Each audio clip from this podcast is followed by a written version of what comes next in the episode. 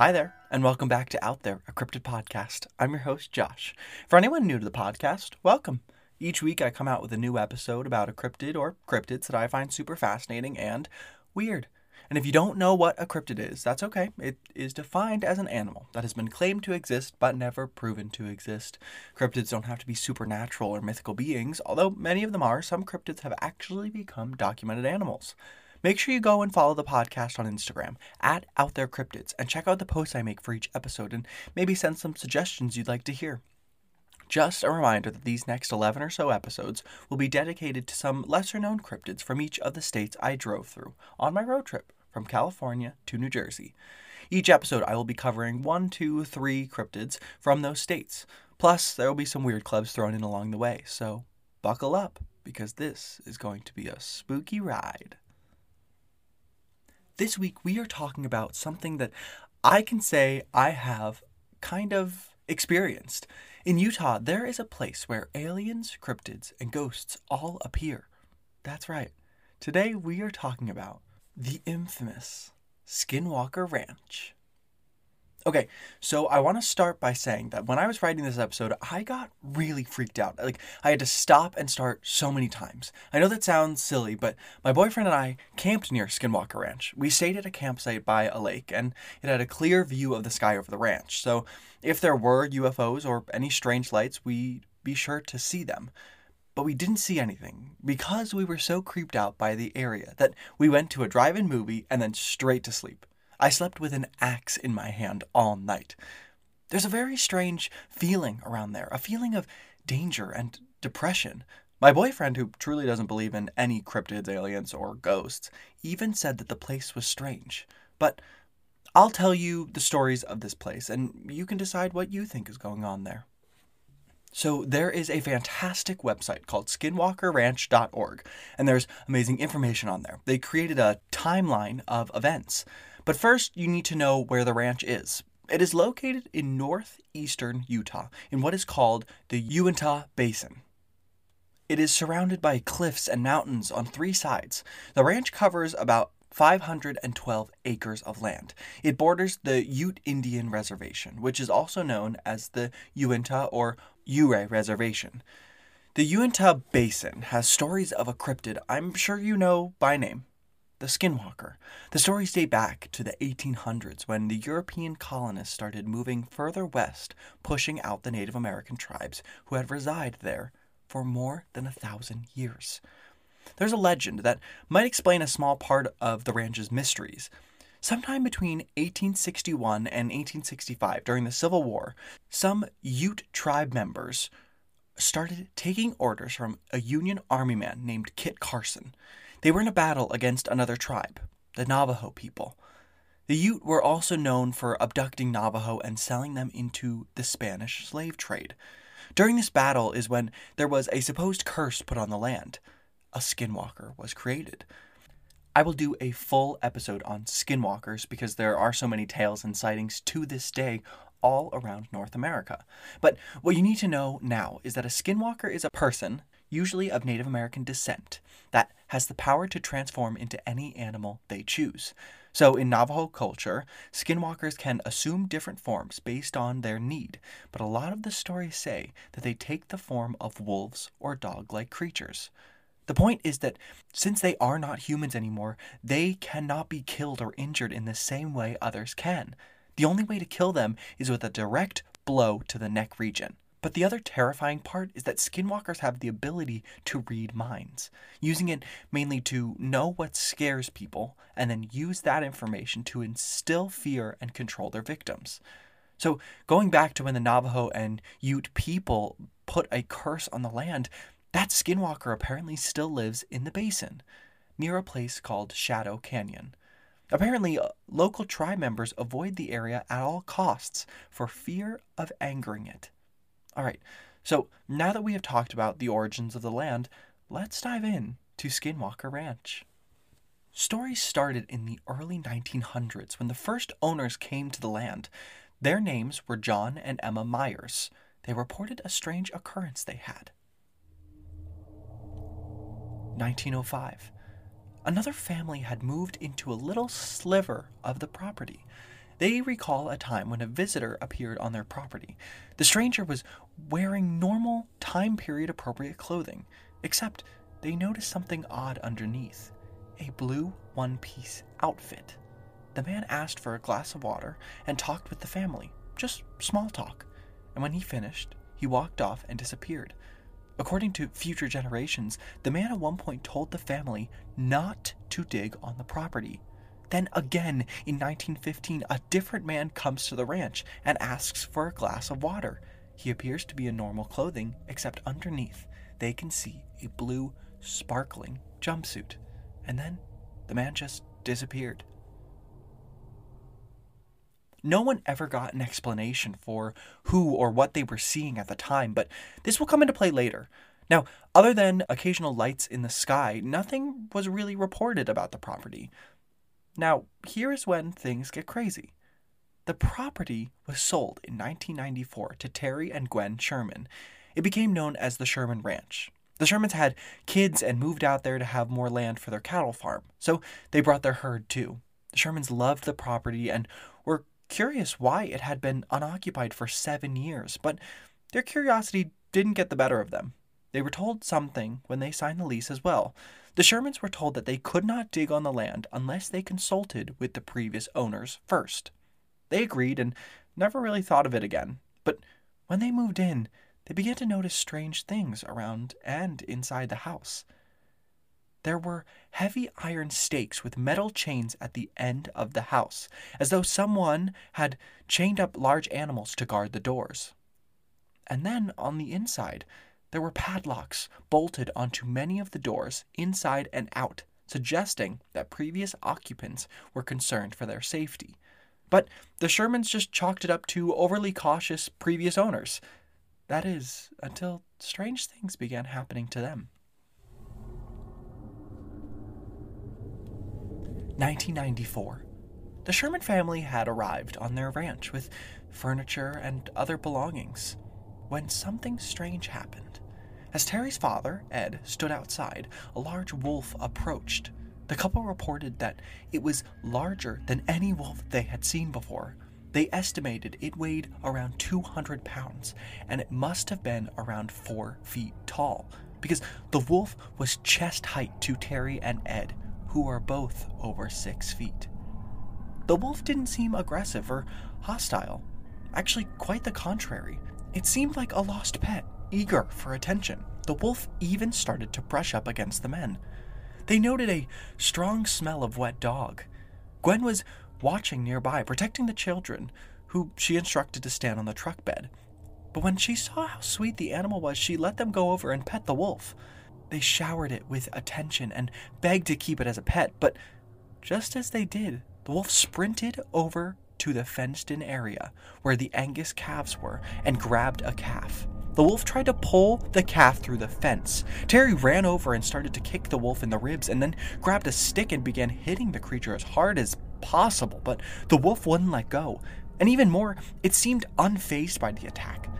Terry told his son, Tad, to hand him his gun, and when he got it, he shot the wolf, point blank, twice. Both of those bullets should have killed the beast, but it did nothing. The wolf still had a hold of the calf, so Terry shot one more time. This one seemed to have caught the attention of the wolf, who let go and backed up a couple feet. Terry took another shot, striking it in the heart, but the wolf was not hurt. Ed grabbed his shotgun and shot at the wolf. This time, they saw where the shot hit because fur and flesh went flying, but the wolf just backed up more and stared at them. Then Ed shot it again, and more fur and flesh flew. The wolf just calmly trotted away. Ed and Terry went running after the wolf to kill it once and for all, but as they followed its tracks, they seemed to lose it. But it wasn't normal. The tracks just seemed to end, as if the creature had just vanished into thin air. Holy cannoli. I have heard this story so many times, and it still freaks me out every single time.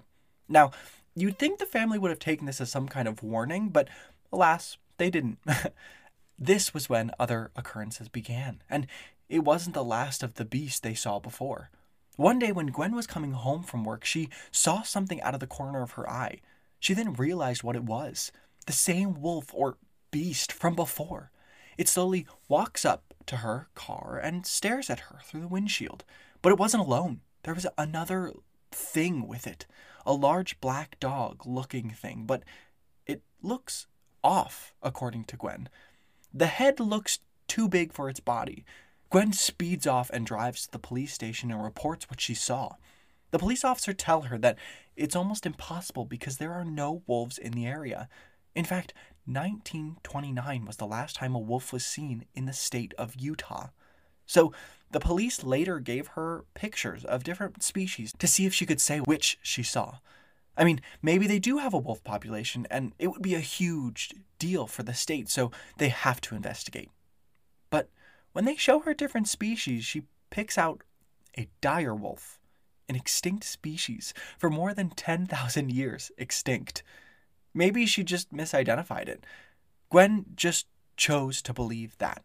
Now, the sightings of strange beasts didn't stop. Terry and Gwen were leaving the ranch for the day when they noticed something chasing the horses in the field. At first, they thought it was a dog, but when they got out of their truck, they saw it was no dog. Whatever it was had reddish brown hair and a large, bushy tail. It had a similar body shape to a hyena, but when the beast saw them coming, it ran away. Terry tried to go after whatever it was, but it left no tracks, not even a single paw print. What it did leave were scratches on the horses. Like I said, this was only the beginning of the strange occurrences.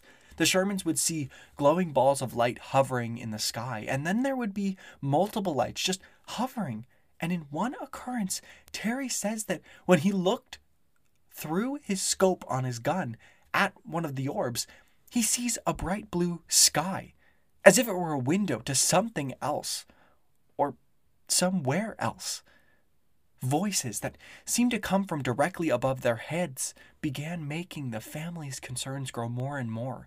Then faces started to appear in windows, which then escalated to apparitions standing at the foot of their beds. The Sherman family began reporting terrifying nightmares filled with their worst fears. But somehow they were able to put it behind them and continue to live there. But activity just escalated.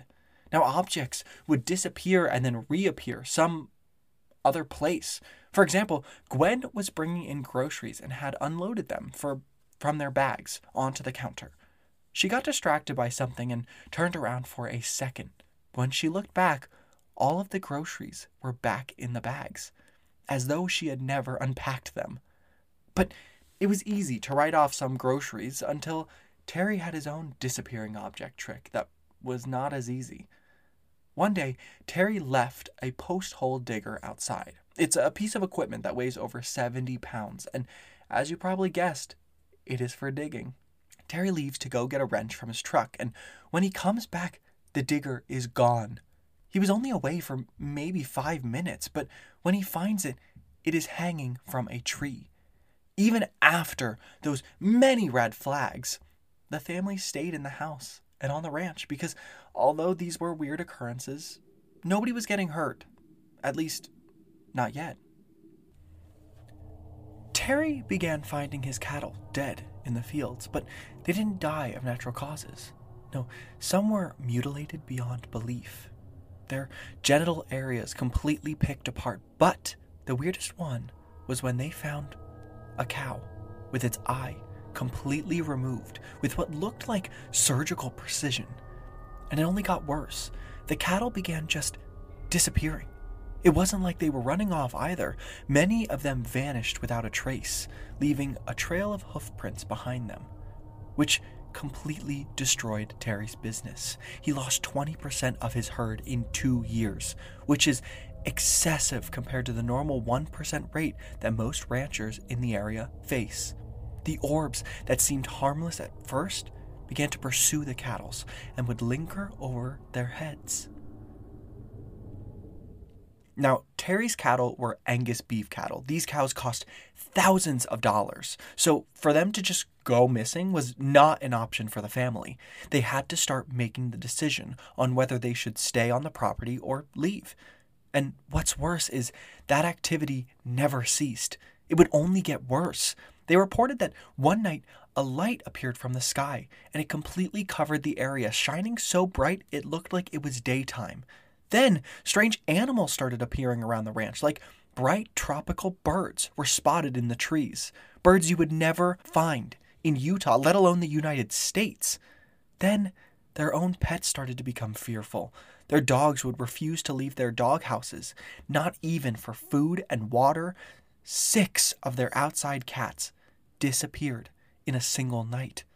The final straw finally came. One night, their beloved dogs were outside the house being chased around by one of the orbs. Terry started to tell the dogs to get the lights. The dogs turned on the lights and began to pursue them. And then the lights disappeared into the night with the dogs. The family hoped that the dogs had caught them until they heard the yelps. Terry ran to find the dogs, but couldn't. The next morning, the family found three scorched circles in the ground. In those circles were the scorched bodies of their dogs. Like I said, this was the final straw for the Sherman family. The family was so afraid that in their last few days on the ranch, they all slept in the same room. But before they left, they told their story. Ironically enough, to the same newspaper from the Bear Lake Monster story, the Desert or Deseret News. The article was written by Zach Van Eyck and came out on June 30th in 1996. In the article, they talk about how the family has seen three specific types of UFOs reportedly during the past 15 months. They explained one was a small box like craft with a white light, another is a 40 foot long object, and lastly, a huge ship the size of several football fields. They also said they have been seeing some lights that have emerged from orange circular doorways that seem to appear in midair. The article says they have caught it on video, but unfortunately, I personally couldn't find it. But the article goes on to talk about crop circles they have found on the property. It also said that one of the lights followed Gwen's car on her way home from work one night. There was another little story that Terry told, and I found it kind of creepy. He said that he was in the field one day when he heard male voices speaking in an unfamiliar language. The voices seemed to be about 25 feet above him, but Terry couldn't see a thing. The dogs were frantic. They barked and growled before running off to the ranch house. I'm not sure why that freaked me out so much, but it, it really does. The Shermans really believe the UFOs are directly linked to the cattle mutilations and disappearances. But they aren't alone in that. The thing is that a lot of farmers didn't report it to the authorities due to their inability to help.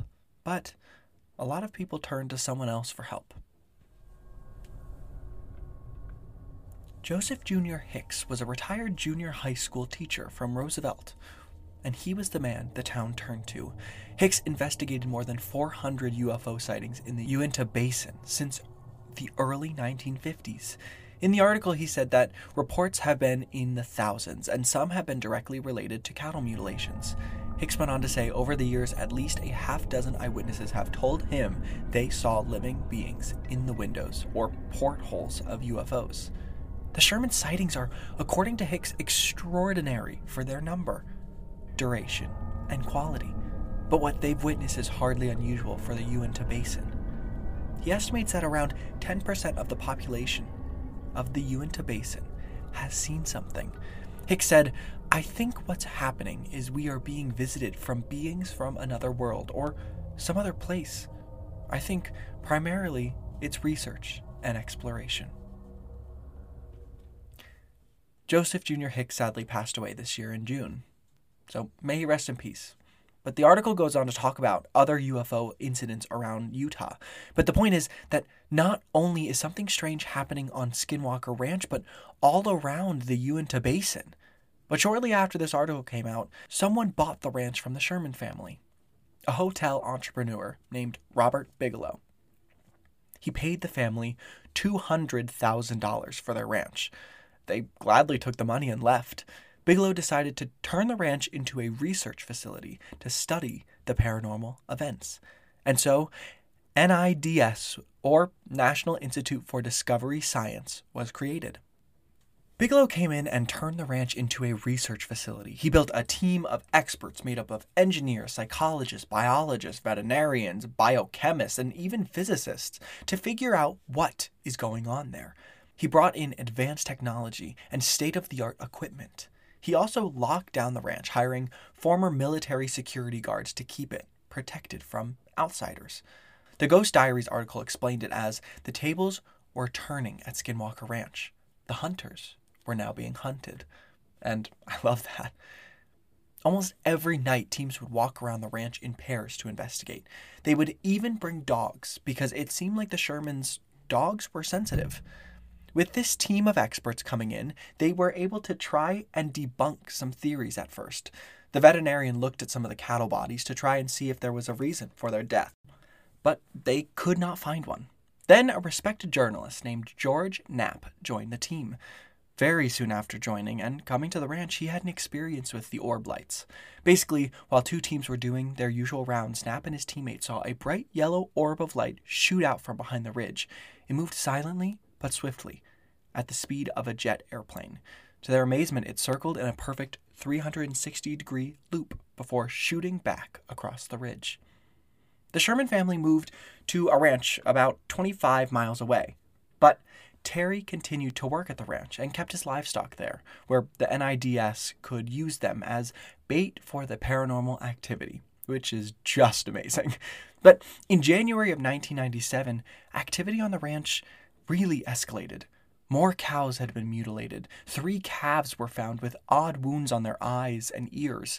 Two of the calves had circular spots cut out of their eyelids, while the third calf's ear had been shredded, as if cut with scissors. The veterinarian from NIDS came in and checked out the calves.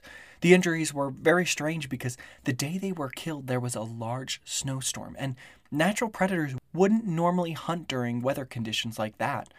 But about a month later, they found another calf dead. And this time, it occurred during the day. But this one was different.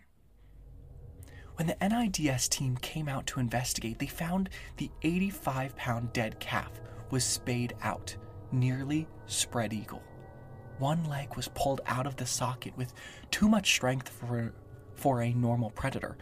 And the weirdest part was that the calf's organs were gone without a trace, and the body had been drained of blood. The worst part was that while they were investigating, the mother of the calf was standing nearby. Her head was low to the ground and in a state of agony. The veterinarian believed that the mother had witnessed whatever happened to her baby. So, this sounds very similar to the death of Snippy from the fourth episode of the podcast organs gone and the blood drained. But the vet then noticed something that just made everything more confusing. One ear had been removed with surgical precision.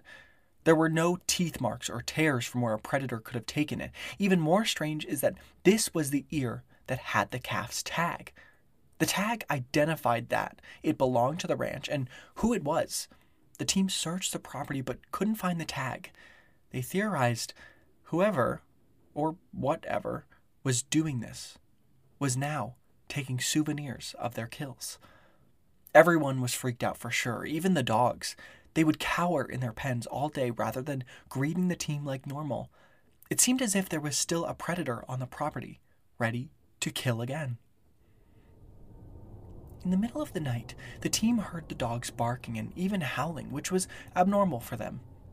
They couldn't see why they were barking in close proximity to the house, so they decided to drive around the property and also check on the cows. When they got to where the herd was, they found a single cow under a tree, obviously in distress. When the team started to go over and check on her, their flashlights caught eyes watching them. At first, they thought it must have been a mountain lion, so they shot where they saw the eyes. But when they fired the second shot, the eyes disappeared. So they started searching the area. Surely they would find tracks from this mountain lion. They eventually did find tracks in the snow, but they weren't cat prints. They were bird prints. And not just any bird, a massive bird of prey. The tracks were inches in diameter, with two sharp claw marks protruding from the rear, As they followed the tracks, they found another single print 12 feet away. And judging by the depth of the print, they estimated the animal to be large and heavy, unlike anything they had ever seen on the ranch. I just want everyone to remember that this is all within the years 1996 and 1997. That is how crazy this place is. And trust me, we aren't even close to done. I'm using the Ghost Diaries article because it is a very well written and very thorough article. And we are only halfway through the article as of now. Anyway, things kept getting worse. April 1997. Terry's four bulls had just disappeared one day, in daylight, just gone. And apparently, it is very hard to move a single bull, so four is just insane. Terry went searching for where they could have gone, hoping he wouldn't find them dead. The last place Terry checked was their small trailer used to transport the cattle, but the trailer was still locked with wires wrapped tightly around the clasp. Even cobwebs were still on the door of the trailer. But inside, there were his four bulls, tightly packed. They looked like they were in some kind of hypnotic state because when Terry got to them and opened the doors, they seemed to wake up and were very agitated. Terry was baffled because even loading one of them could have been very difficult. Even loading one of them would have been very difficult and would have involved many people and a lot of planning. Plus, for them to do it silently seemed out of the question. It was just unbelievable that this could have happened, especially without anyone seeing it in daytime. The team of experts came out and brought equipment to investigate the trailer. They found that the corral they were in was reading very high on a magnetic scale. But there was no logical reason why the pen could have been magnetized, and over the course of 48 hours, the reading slowly came back to normal, which was zero. But then over the next couple of days, they would just find random spots that were picked up on the magnetic field detector. What they noticed was that the animals seemed to be affected by it as well. Higher readings correlated with the dogs and cows seeing something that the humans on the ranch couldn't see. Since they figured this out, they built new pens for the dogs where the teams could monitor them easier. And almost immediately, padlocks would disappear and gates would open of their own accord with no explanation regarding how it happened. UFO and orb activity never ceased. It, it actually grew more active in and brazen. It would chase cattle around, and it seemed to threaten the humans whenever they would come outside to see what was happening. Then the NIDS saw something that blew their minds. August 1997, around 2:30 a.m. There was a yellow light that manifested out of the darkness. It was a faint light, but bright enough to be seen. And since it was far away, a researcher used binoculars to get a better look. The yellow light became a tunnel of some sort. And from that tunnel, a human like figure that was very large and pitch black appeared from the tunnel. It had no face, and as the figure exited the tunnel, it went away. The next day, they went to search the area for footprints or anything to support what they saw. But there was nothing there. Like, how crazy is that? And then the same month, a large number of orbs appeared at the same time, flying in erratic patterns around the ranch. Now, you're probably wondering why there isn't more photo evidence from the ranch, if there really is this much activity going on, and I asked the same question. Apparently, they did have cameras set up all around the ranch, but somehow they weren't able to capture activity on cameras. It was almost as if the things knew about the cameras and they were able to get around them. Now, here is where the story starts to get a little thin, but it seems that the strange lights in the sky never stopped. But in 2004, the NIDS team was shut down and replaced with a new organization, BAASS, or Bigelow Aerospace Advanced Space Studies. The reason for the shift is believed due to future possible government sponsors. Then the next year, Knapp and another member of the NIDS team, Colm Kelleher, came out with a book. The book is called Hunt for the Skinwalker, and this was when Skinwalker Ranch was introduced to the mass public. And then the media swarmed for a little, but the story didn't last long. This is when people like us learned about this crazy place, and an interest has never ceased. So in 2007, an unnamed defense intelligence agent requested to come to the ranch and investigate. Apparently, this agent had an encounter while on the ranch. The agent goes back and reports to his superiors, which is the reason for Senator Harry Reid from Nevada to give $22 million for the study of Skinwalker Ranch. And there were different government funded organizations that came in and out for the next five or six years. But then in 2017, a bombshell article appeared in the New York Times. The article said a Department of Defense official confirms the government funded program known as the Advanced Aviation Threat Identification Program. Senator Harry Reid confirmed his role in procuring funds, which was awarded to Robert Bigelow and his Bigelow Advanced Space Studies team to study the phenomenon at Skinwalker Ranch. This is major. I mean, the article went on to talk about how they documented and observed unidentified crafts and apparently have even collected exotic alloys and artifacts. What you should also know is that in 2016, Bigelow sold the ranch to Adamantium Holdings for $4.5 million. After this, the ranch was completely locked up. All roads leading to the ranch have been blocked, the perimeter secured and guarded by cameras and barbed wires, and surrounded by signs that aim to prevent people from approaching the ranch. And then, in March of 2020, Brandon Fugal announced he was the owner of the ranch. All right, everyone's still with me. I know this is so much information and stories, but I hope you find them as interesting as I do. So, to outline the rest of the episode, I'm going to talk about the local town and strange occurrences there, creatures or entities seen on or near the ranch, and then we'll talk about some possible explanations on what people could be seeing. Now, let's start with the local town. Fort Duchesne, Utah is the closest town. It's a small town with a population of less than 800 people. Near this town, there is a reservoir that was built in 1970. It was built on the Indian reservation and was accompanied by a premier resort. So, this resort brought in revenue for the reservation and it was known as an attractive oasis in the eastern Utah desert. The reservoir and the resort were named Bottle Hollow. It earned the nickname back in the 1800s because the area was where the drunken soldiers and the townspeople would throw their empty bottles. But the Ute people believe that something lives in the lake something to be feared. Several large aquatic snakes. The first sightings date back to when the reservoir was filled.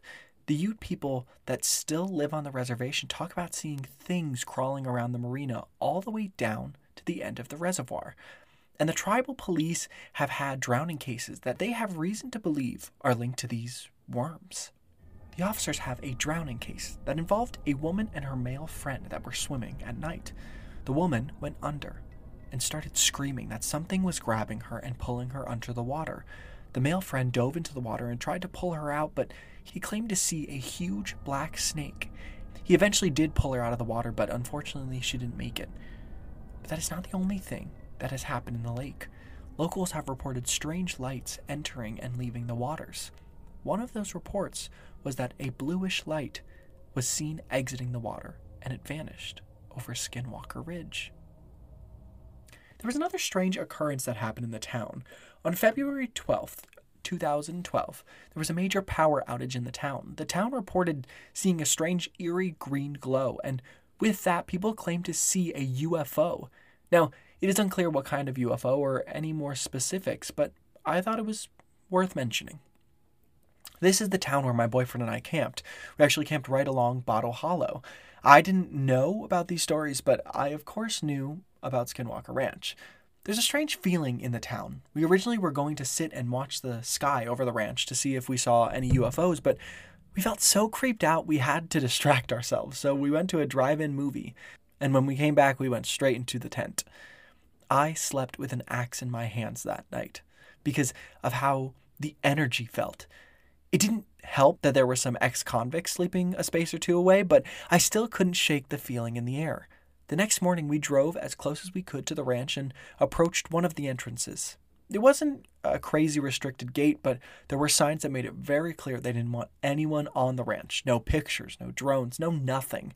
And then we hightailed it out of that town. And when we got far enough away, I felt so much better. So I have no idea what is going on there, but I, I think it is much bigger than just aliens or cryptids. The Parcast original podcast, Supernatural, hosted by Ashley Flowers, put it best. In the episode, Flowers said, To understand it, you have to put aside everything you know about our universe. And I really think that sums it up perfectly. Now, let's talk about some of the different entities on the ranch. These are all coming from skinwalkerranch.org. So we'll start with the UFOs. There is a spotlight, which is exactly how it sounds a spotlight that looks like it might be on a motorcycle. It has been seen going anywhere from 10 to 40 miles per hour. The thing is that it, was always hovering in the air around 8 feet high. There are some cases where it seems to be searching for something or someone, but other cases where the light shines directly on whoever is looking. There is apparently a 46% chance of seeing this unknown light, the most likely on this list. The next one is called the flashing drones. These are believed to be the orbs that are very commonly seen around the ranch.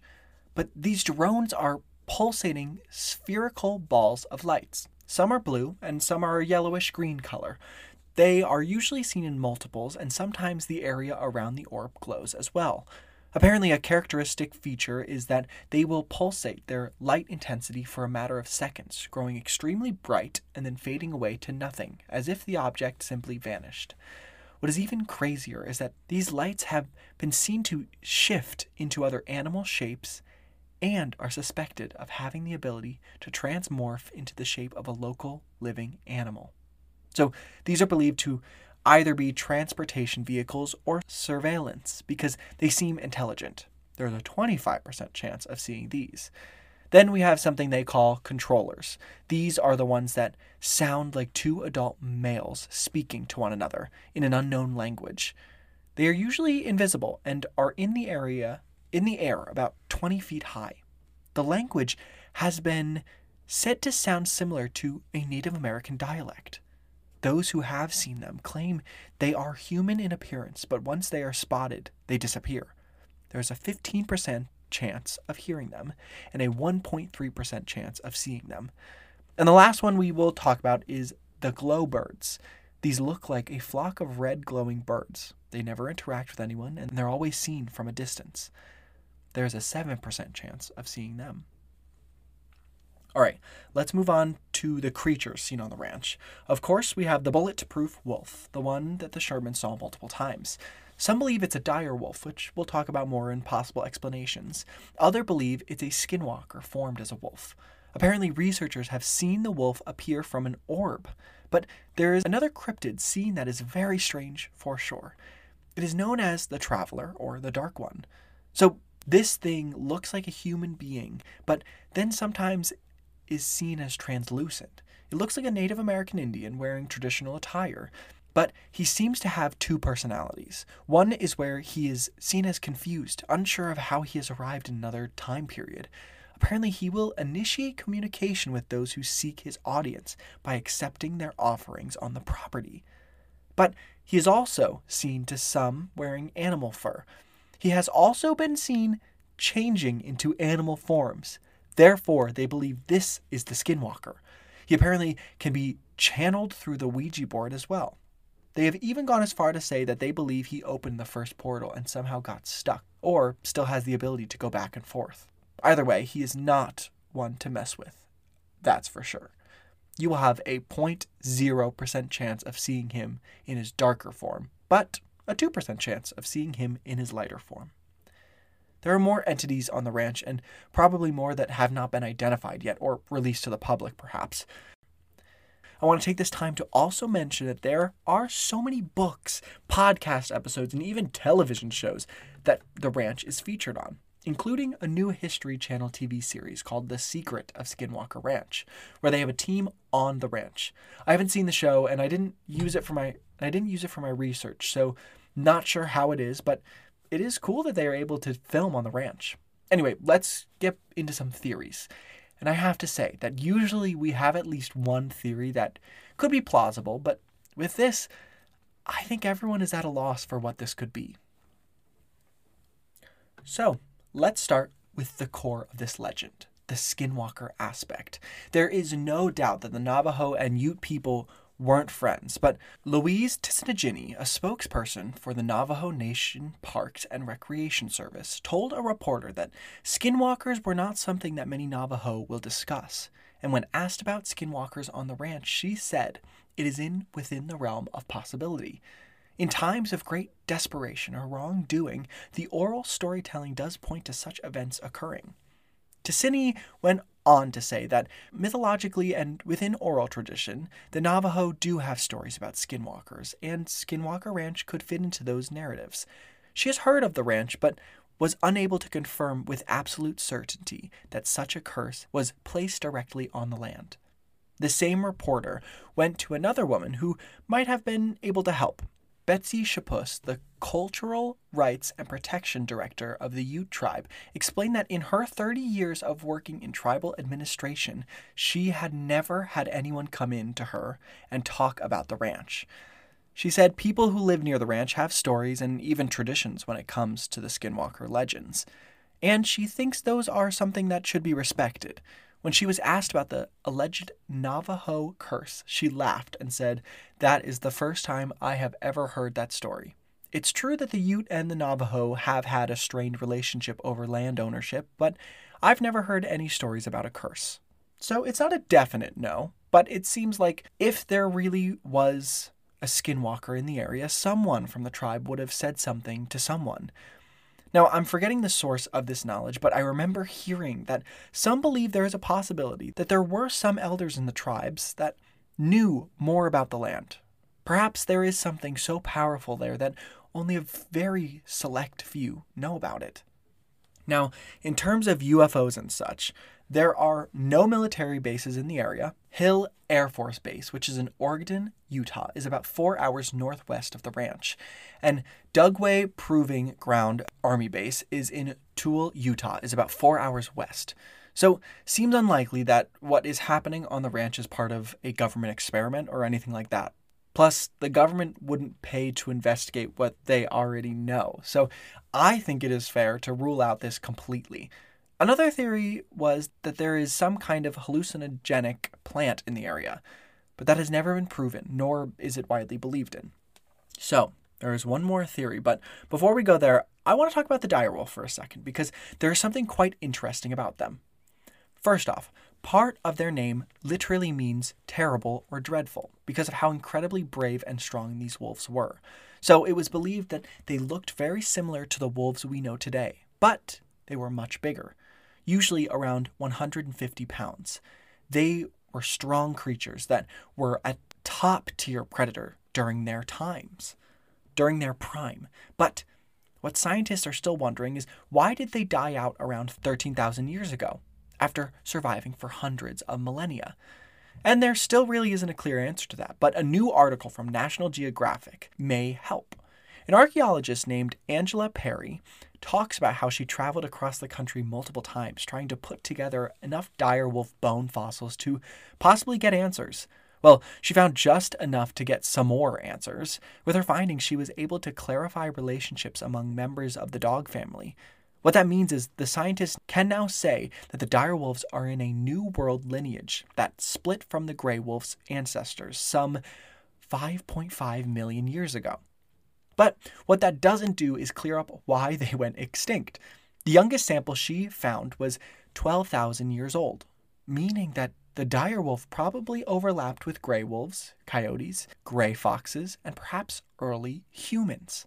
Also, a fact that I didn't know is that although the dire wolf looks like a wolf on the outside, genetically the species is very different from gray wolves.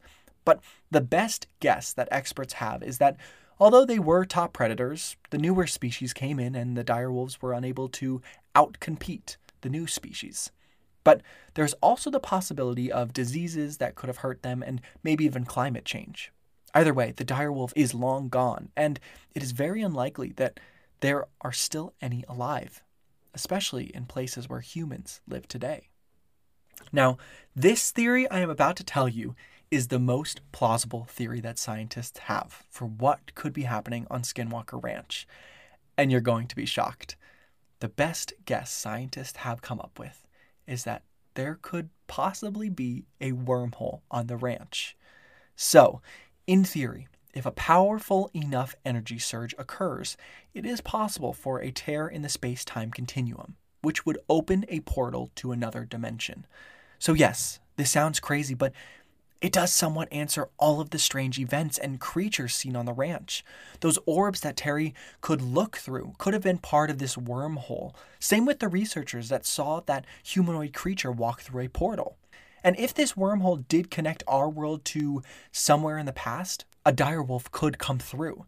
And so could a giant bird of prey and a colorful exotic bird. I mean, the possibilities of where this wormhole connects is endless. But it would make the most sense for it to be either someplace in the past, maybe a parallel universe, or maybe even a distant alien planet. The fact is that there is so much about physics that scientists still don't understand. So, this is the best guess people have. For now. Utah is one of the most beautiful states in the US, and it could also be home to many different cryptids. So, what do you think?